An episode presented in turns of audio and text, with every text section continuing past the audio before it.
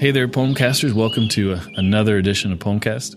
I am privileged today to have two guests one local sleep physician who you may recognize from a couple episodes ago.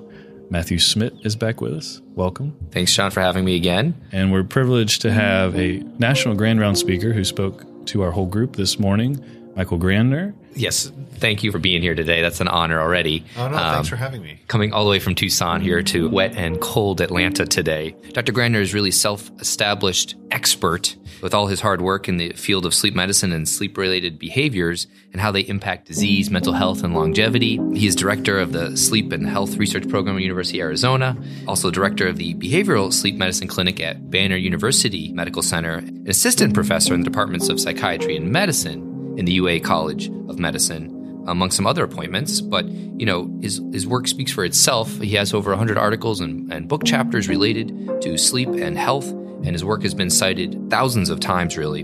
And with numerous research projects, numerous awards and honors, it's really a pleasure to have him here today to talk about sleep and sleep technology and sleep health. And I think uh, there's a lot to be said about this sort of evolving field, rapidly evolving, and it's kind of an exciting time to be a provider in sleep medicine.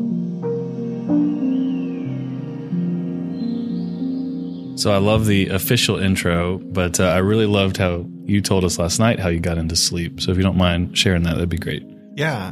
I feel very lucky that I get to say my job is learning about sleep and talking about sleep and running studies where we get to understand more about how sleep works.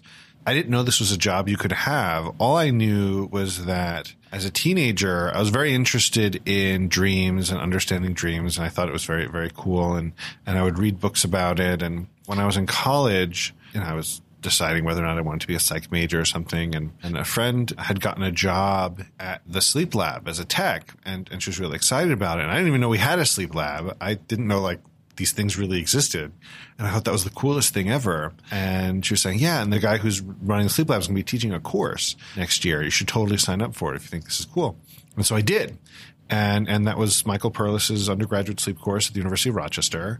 Anyone who knows him knows he's an amazing teacher, and I I loved it. I volunteered to work in the lab, worked there for the next couple of years, turned it into an honors thesis, and eventually applied to grad school programs where I could do sleep research, and I guess the rest goes from there. I, I think this is I think it's great. And, and I feel very lucky that I'm here at a time when the conversation about sleep health in the population is changing, where it's becoming increasingly recognized as important and, and people are starting to see it as as cool as I do. It's been interesting to see that, you know, no matter where we are in society and even our socioeconomic status, more and more people are going back to, uh, some basic fundamentals of just being human in a way between diet and exercise habits and now even like you said paying attention to their sleep. They want to feel better and they realize that maybe sometimes uh, the processed life we live whether it is technology in our face 24-7 or the food we eat or, or our habits our activity levels uh, even office workers who spend too much time in front of a desk are sort of revolting. Sometimes they come telling me i don't want to do this job anymore because i'm afraid it's impacting my life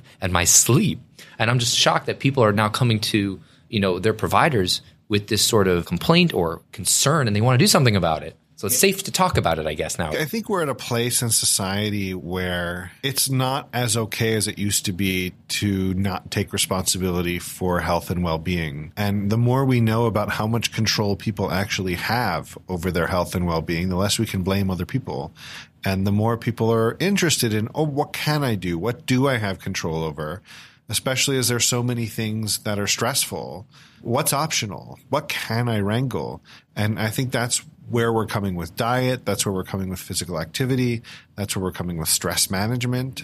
And, and I think sleep is part of that constellation of people trying to take responsibility for their health and well-being and and trying to figure out what is the most efficient way to do that. I think that um, we're not at a point anymore where people really brag like they used to about how little sleep they need. Funny enough, we're at the point where people still brag about not sleeping, but it's more about I, I know I should be getting more sleep. It's a, it's a guilty I'm, yes, uh, but, bragging. But I'm just I'm just so busy and important. I don't personally have time. And I'm half joking. I mean, people have real life consequences, and and they're recognizing that it's impacting sleep and that it's impacting their daily life. And I think it's great that people are trying to take responsibility for how they're feeling during the day. That's such a good point. I think you're right. I, I remember distinctly growing up, people bragging about, oh, I only got four hours of sleep last night. I'm totally fine today.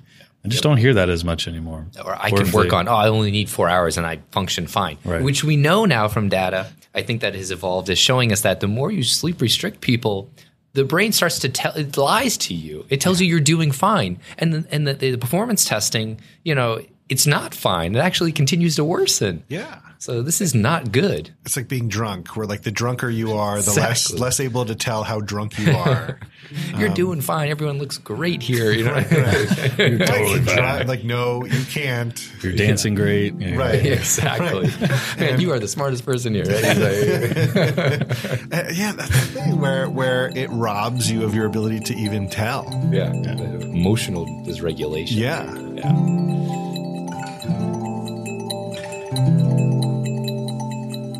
So the conversation is changing, but sleeping less is still incentivized by society. It is. And I think it's great that we're starting to notice, but it still is in a lot of ways that are very subtle sometimes. We don't realize that that this is actually an incentive for sleeping less. Things like early morning meetings or mm-hmm. every office has that one person who like you know writes emails at three o'clock in Yes. the morning or mm-hmm. or is up till midnight or you know there's 4.30 5 o'clock am emails of like why is somebody Why awake is at this time emailing me this? and inherent in that is sometimes the judgment of if you're not doing these things, then you're not a good worker. worker. If you're not in the lab all the time, you're not a good scientist. If you're not working all the time, you're not productive. You're not contributing. You're mm. not, you're not playing the game. You're not on board.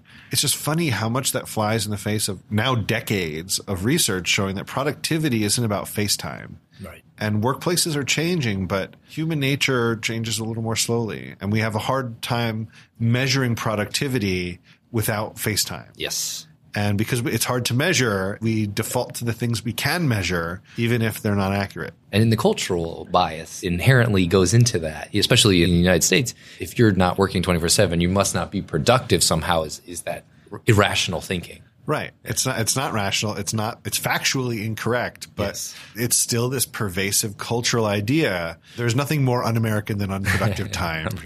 Um, and I don't know what we lost. You know, I don't know why we lost that, but one of the things that I like to tell people about sleep is that they shouldn't think of it as a cost. It's not like this is how much money I have left in my bank account at the end of the month, so this is what I can buy. It's it should be seen as an investment. It should be seen as how much am I investing in my ability to function tomorrow? Sometimes, you know, something might come up and after, you know, for a couple of days, you might be getting less sleep because you have to be mm-hmm. up late working on something or other. But that shouldn't be normal. That should be you splurging on Exactly. something that For you know, set reason, perhaps. Exactly. Yeah. And then where overall you should be saving, you should Yes. be putting money away and, and you should be investing in yourself because at some point you want to retire. And it's the same thing with sleep where the data show that if you're able to sleep now, you're going to be able to get more done. And if you say you don't have time, what if I could find that time for you? What if you were already spending it in bed? I mean, what if you were already spending that time being unproductive? Right. And you're chasing productivity in the wrong place. Mm-hmm. I mean, for people who are listening today, and, and even you know the patients that come and see us in the clinic, let's rethink about how you are valuing your time and what you're doing in that, so to speak, unproductive time. If you consider sleep as part of that, hey, let's let's re-educate you to say, actually, this sleep is going to help you be productive in your wakeful hours. Right. Imagine if you could be more focused and more efficient so that you wouldn't feel the need to be staying up so late because you would actually get your stuff done. Makes perfect sense. Yeah. Uh, and, and there's data to support it. I mean, it's not going to happen 100% of the time for everybody exactly that way, but there's data to support it.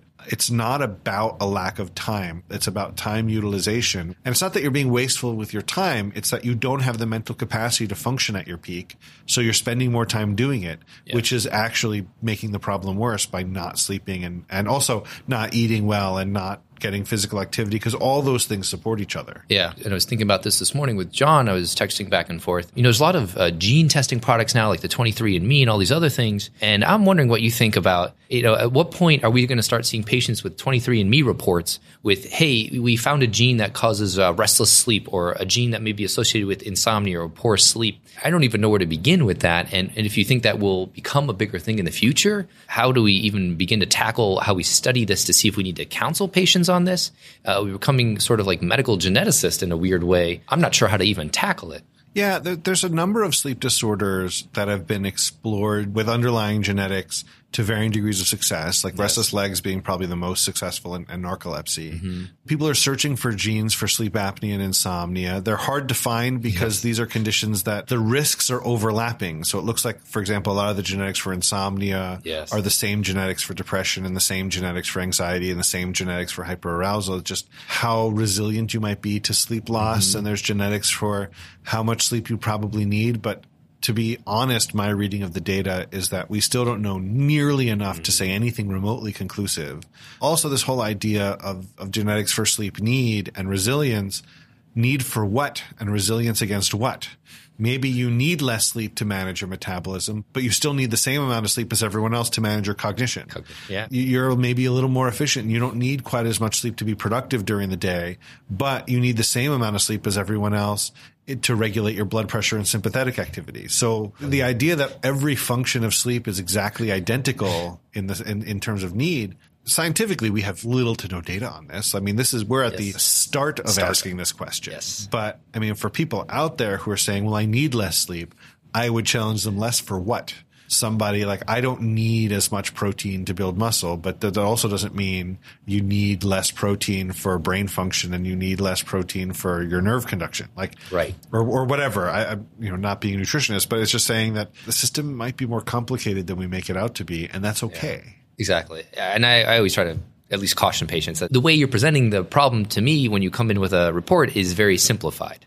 And sleep is not simple it's complex. And it shows why in a lot of studies, something as sophisticated uh, or as complex as insomnia and anxiety or depression that may go along with it, why a multimodal approach to treatment works better than just focusing on one aspect. Exactly. So sleep, uh, I'll be provocative and say sleep isn't a thing. Sleep is a word and it's a word that we all use differently and we use to sort of describe a whole set of things. What sleep is, if sleep is a thing, it's a set of things mm-hmm. that all are happening together under some central brain control, but there's lots of different things going on.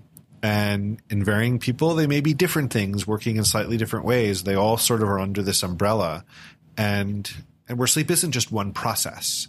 Sleep is many simultaneous processes that may be functioning differently in different people. And certainly rely all on each other you know this bidirectional, quad-directional, right. you know components going on in the brain and brainstem to make it you know sleep be successful and refreshing right. uh, for the lucky few, I guess, out there sometimes. I do want to address that because sleep is really easy to complain about, but the data show that if you have a mild sleep complaint, maybe you're fine. But if you have a more persistent sleep complaint, if you're the kind of person who says, my sleep is terrible or my sleep is bad and it's interfering with my day, even if you don't have a sleep disorder, the data show that you don't necessarily need to accept that. Mm-hmm. A, most sleep problems are solvable.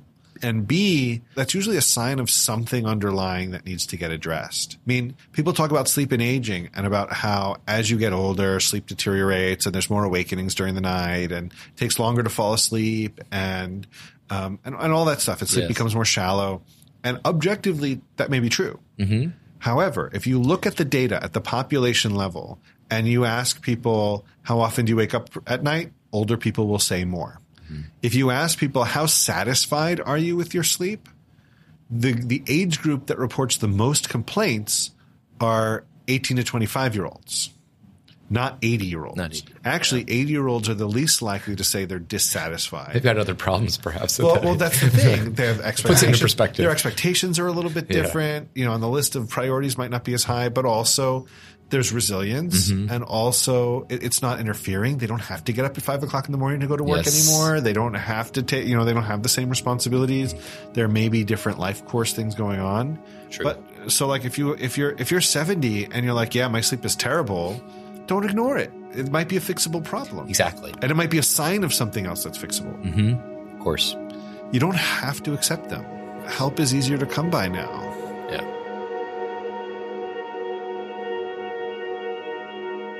Okay, so let's jump gears a little bit and talk about your work with the NCAA and athletes and some young Oh, yeah. people. So many young people are, are not afraid to talk about their sleep habits anymore. And, you know, young people want good sleep too. I think that was never a thing before. I don't know, as a, as a child or even in college, I never thought about my sleep. You know, I just thought about studying for exams and, and trying to pass everything. One of the reasons I got into working with athletes is I care a lot about behavior change and, and helping society sleep better. And, you know, if you go into the business world, you still see a ton of resistance against improving sleep and taking sleep seriously. But there's one group of high performers that pe- lots of people look up to that don't have that baggage, and that's athletes. Athletes want to win. And if you tell them that standing on their head for 30 minutes, if you show them that that's going to help them dance around for 30 three times before getting into bed, if that's going to help them win, they'll do it, especially if it's good for them. Yeah. Whereas they don't have that sort of the same sort of baggage in the business world of like, well, my boss will think that I'm a weak person for try- wanting to take time to sleep. Mm-hmm. Yeah. No, the coach will be like, I want my guys to win. If it mean, does it mean, do we need to install a nap room or no? Do we yeah, need to, do we, exactly, how do we need to schedule their sleep to, to help us win? So working with athletes has been really rewarding because not only can you actually make an impact. So the thing about athletes is the main effects of lack of sleep the domains, you think of things like mental health, physical performance, injury recovery and mm-hmm. healing, and also cognitive function yeah. and decision making. These are things that are of exaggerated importance to athletes. If I'm slowed down by 2%, I won't notice. Yeah. If one of them is slowed down by 2%, they lose. Yeah. And so they're much more sensitive to some of these effects. So they're highly motivated to be sleeping better. But at the same time, athletes are often highly overscheduled, especially mm-hmm. college student athletes. Yes. It's essentially they're working a full time job. The average college athlete spends over 40 hours a week on their sport. It's similar problems to a lot of other college students who are holding full time jobs. Except Right. what's sort of different here is this is a very physically demanding job. This is a hard labor job in a lot of ways. Yeah. And on top of that, there's a lot of shift work involved because a lot of them are getting up at four or five in the morning because that's when they have to practice and train and lift weights. So here you have a situation where you have younger people who are predisposed to staying up later and waking up later, being forced to wake up earlier, have a lot of overscheduling issues, have a lot of stress, Yes. um, have a lot of physical demands. They're trying to balance academics, and most collegiate student athletes, you know, are high performing academically because the vast majority of student athletes are just students. Yep. They're not future pro athletes. Yep. They're just college students, and they're trying to balance all this stuff. So. There's lots of data showing that college students in general don't get enough sleep, and especially student athletes. They're a group that's that's ripe for intervention. Where if we can get them sleeping better, first of all, it's a great living laboratory where we can test stuff out. If I can get a bunch of college student athletes with crazy restricted schedules, with no control over their life, Right. I mean, usually if, if I say go to bed a little earlier, essentially what I'm saying is give up that last bit of control you have in your day. I mean, That's a tough ask. Yeah. But if I can get college students sleeping better and performing better and work out, work that hmm. out, it would be easily transferable to other groups with less restrictive or similarly restrictive schedules, like people in the real world who are Exactly. working jobs and balancing Who stuff. really could give an extra half an hour instead of watching that last television show. Yeah, that's the thing about with these shows. The advent of digital video is the show will still be there tomorrow. Right, it doesn't care if you watch it tonight. um, if, But if- you won't be able to talk about it with your friends. Perhaps uh, you, you might miss out on that opportunity. yeah, but that doesn't mean you have to watch five episodes Exactly. tonight. You can you can stick to. You don't have to watch 11 hours of binge watching of uh, every, No. the entire season. But all 10 episodes dropped at once. Exactly. gotta That's very halfway through it. exciting. You know, everyone's talking You, about got, it. you got you got to avoid the spoilers online for a week, and you'll Yeah, be fine. exactly. So anyway, with the athletes, they're they're a great group to be working with. They're highly motivated. At the same time, they have a lot of problems. One of the things that we've seen is that not only are sleep problems highly prevalent, that they impact outcomes. Hmm. Actually, the NCAA work started because they were putting together a mental health task force. Because the person who they have is a, they have a chief medical officer uh, of the NCAA who's a neurologist, uh, Brian Hainline. He's, he's an amazing neurologist. He's an amazing leader. When he came in, one of the first things he saw was mental health is a problem. It's a problem on college campuses anyway exactly. we can't fix all of college campuses, but we can deal with this athlete population. And maybe, hopefully, this will filter out a little bit more. And so NCAA has made a major push to promote mental health, to start conversations about mental health, to talk about it, to, to reduce stigma, it's actually been great to see that that the culture around mental health is changing. And so there was a seat for sleep at the table because it's related to so many of these Yes. things. Yeah. And so that's where this started. And now there's a whole separate sleep task force to identify what's the state of things. There's going to be a consensus statement paper with recommendations and a review of what do we know. That's going to be coming out this year. And that'll be great because it's, it'll be the first sports organization to actually have an official word that, hey, sleep is actually at really that. important Yeah. across the for mental health and physical performance. And you know take it seriously. This is what you should do about it. Here's how you would assess it. Uh, i'm really glad that it's taking the approach of their sleep and performance their sleep timing their sleep duration and their sleep disorders which is insomnia and sleep apnea. Some sports have a lot of sleep apnea like football. Right. but you know treating student athletes we've seen lots of sleep apnea cases in fit people who are not overweight. It's just airway biology issues. Mm-hmm. Yep. It's adolescent sleep apnea and snoring issues. Exactly. And I say adolescent, but it's it's like the transition of a lot of them are are young adults in their early twenties and in their twenties. So you have all these young adult issues. Yep. And we've caught a lot of stuff that would have never gotten caught because we it wasn't looked for. Yes. Focusing on these things, you're kind of giving these young adolescents and kids really some tools to work with, some knowledge and education so they don't feel like they're kind of lost at sea here while they're stressed out from every direction. So hopefully when they make that transition to the workplace, the real world, I guess, for many of Yeah. us, you know, they still have these tools to go by to, to be healthy. Right. And that's the idea. Sport is supposed to be good for you. And and it's supposed to help you be more well rounded and work as a team and work toward a goal and deal with failure and like all these sorts of things that it's supposed to be good for. Right. And you know, mental health is part of it. So that's where all this started. But then this whole idea of sleep and, and athletics has sort of taken off because the data's there Yes. for a lot of it and it's and it's growing for a lot of other things. And now that there's attention on it, I mean, ten years ago, the number of, of peer reviewed papers on sleep and athletes was like a handful.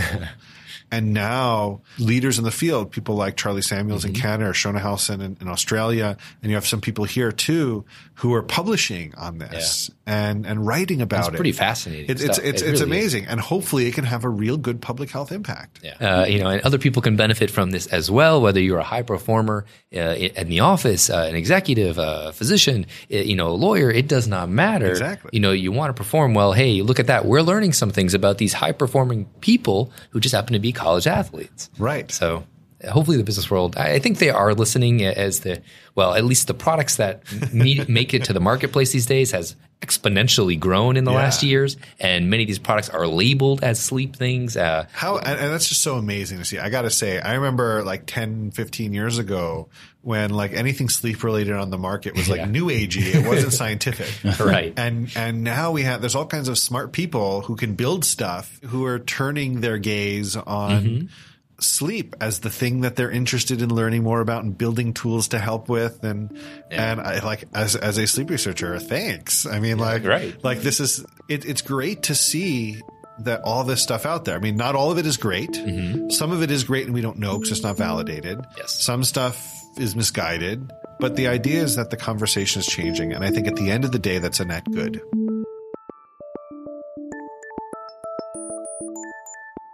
One, one thing to think about is, is you see all these devices about tracking sleep.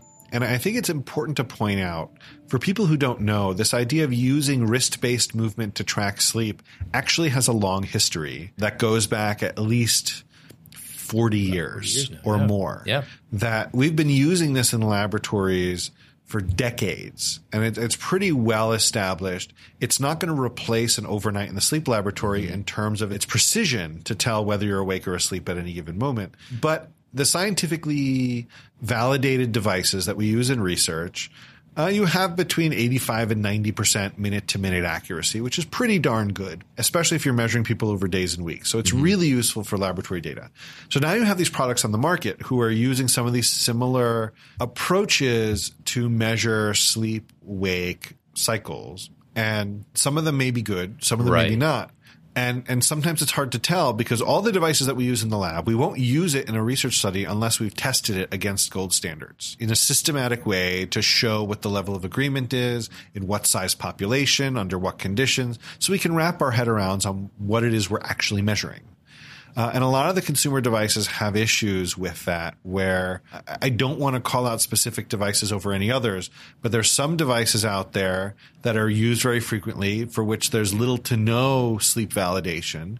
And there's some where there is. I think I think you know a, a, Google Scholar search will be able to. If you search for a product, you'll you'll be able to see what's there and what's not. Because I, I, don't want I don't want to speak to any one over any other, but there's some products that are used by a lot of people that have decent validation data, and there's some that that don't. And what's tough is it's hard to know as a consumer uh, when someone says it's measuring sleep, how accurate is it? And I guess my answer is some of these devices are way better than people assume that they are even none of them are perfect. The consumer devices are way cheaper than the scientific grade devices, and, and they do tend to lose some precision. But they might still give you some really decent ballpark estimates, especially if you're averaging over a bunch of days, where Right. where like where where one exact night isn't really the problem. It's it's looking at the pattern, and it can probably tell you a pattern. Sure. And, and, and you know, you- like you highlighted even in your talk, it's, having data is available is great, and consumers, I guess, uh, we're fascinated sometimes about technology and the data that's available. It's sometimes, well, what do you do with it? How do you change the behavior to make it better? Then I still think a lot of everyday people, lay people, are sort of confused by that. Okay, Yeah. like you said, that period of disillusionment now, hopefully we're coming out of. But I've measured something. Um, why aren't I feeling better? Right. so yeah, measurement is not behavior change. Right. The analogy I like to use is a bathroom scale is not a weight loss program. For some people, it's enough for them to change their behavior to give them the information they need to change. For most people, it's not enough. yeah. And it's the same thing with this. I, I think a lot of a lot of these devices focus so much on measurement and feedback of your information and nothing else. Right. And they assume that if I just show you what you're doing and give you some basic tips, Yeah. you'll be fine. You'll be fine. And, and you'll be able to make these dramatic changes. and and I think inherently people think that because they think what they're missing is the information. Right. And I only knew. And Right. If I if I only knew exactly what my sleep looked like, I'd know how to change it and I know what was wrong with it. right. Eh, it's a little more complicated than that. And and and a lot of people will have a device, they'll use it for weeks or even months, and then just one day, like take it off and just not put it back on again because the numbers stop changing and it's not useful. Yep. And Feel the so- same as well. So. right, right. So I I think in the future, you know, I- integrating in more of the behavior change hmm. developed by actual behavior change experts, not not engineers or people who don't understand the complexities of changing human behavior Yes. because there might be a lot of misguided approaches, things that they think are helping. So, for example, if you want to get someone to quit smoking, if you say stop smoking, that will help very few people. And if you say stop smoking because it'll kill you, that actually is much less helpful than people think. Because nobody out there, there's 20% ish of the US population smoke and nobody thinks it's good for them. Right. So now what? It's more complicated. Yeah. And so people smoke for lots of reasons. And same thing with, with sleep. People don't not get enough sleep because they hate sleep. You know, some people do, but that's a different story. For most people, it's because they feel like they're out of control of their sleep. And just telling them they're out of control and reminding them how out of control they are might not be what they need. Yeah. Maybe what they need is have the feedback be the evidence that something is or isn't working Information alone is not. Does not measurement equal is not an experiment. Yeah, measurement exactly, is not measurement is not change. Yes. Uh, measurement can sometimes change, but only a little bit. And so that that's something that I think people are recognizing now. Which which I'm ha- as a behavior change person myself uh, by training, like I'm happy about that. I would have predicted that this is the problem that the field was going to have when measurement was touted as the change agent.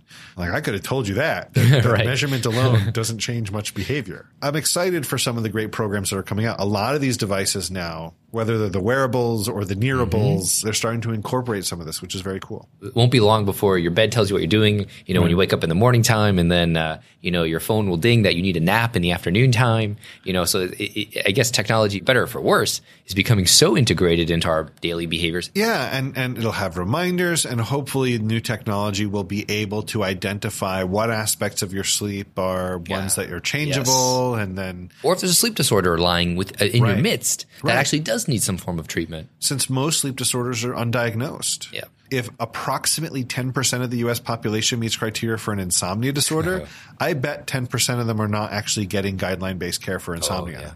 You know, if something like one out of every five men over the age of 30 has sleep apnea, according to the Wisconsin Sleep Cohort data, Right. ish. I mean, it was broken up by year and BMI. Mm-hmm. But if it's roughly something like that, or one out of five men actually getting sleep studies, you know, or, or, or touched a tip of an iceberg. Right. I mean, so in running a sleep lab, it's very uncommon to have someone referred for a sleep study that doesn't have sleep apnea. And it, and that's not a problem with the test. That means our threshold for referring people is too high. Yes. We're missing, we're clearly missing. missing. a lot of people. Yeah. And I think as as the stuff becomes more out there and people are more willing to come in to talk to a doctor about sleep, I think the conversation will start changing. I think the data shows that in primary care, um, a lot of providers are on board with sleep being important. You know, they and they just don't know what to ask, Right. and they don't know what to do about it. Even people who are trained medical professionals Right. don't know what to do. You're still mystified from by many complaints that come through the sleep clinic sometimes. Like, oh, okay. So I, I think the education around sleep apnea is mostly there, where people start are, are know enough what it is and know how to refer for it.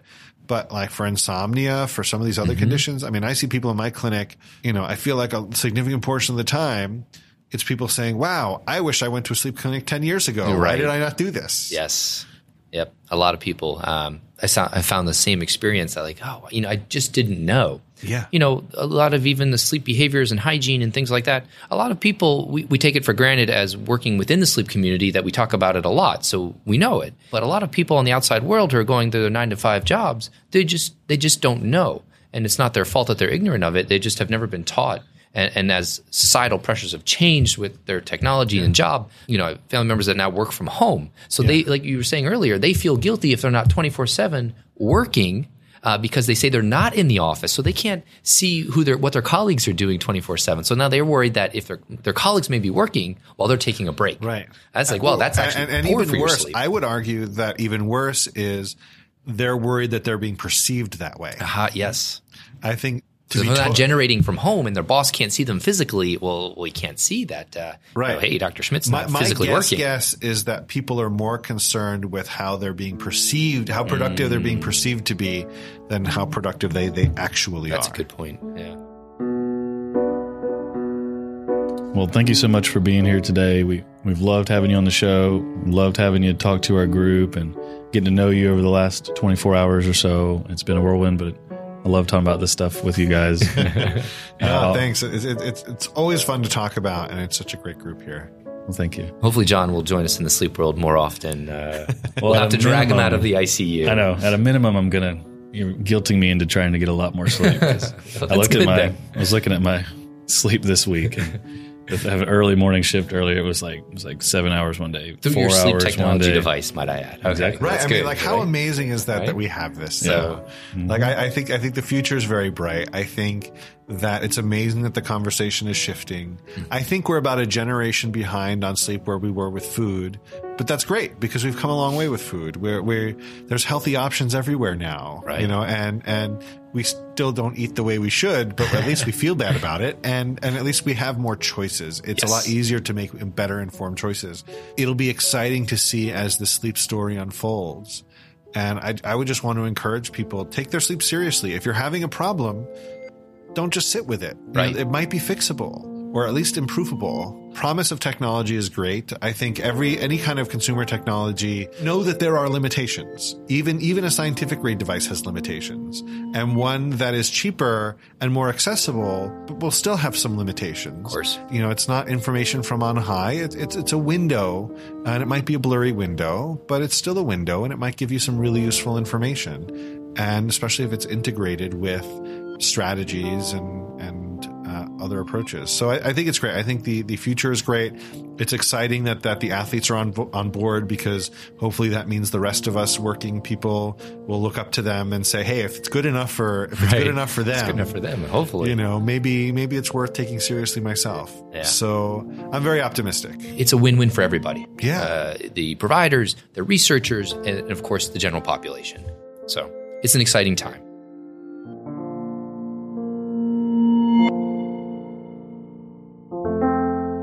Until next time, keep streaming, keep reading, keep breathing, and of course, try to get some sleep. Get some sleep.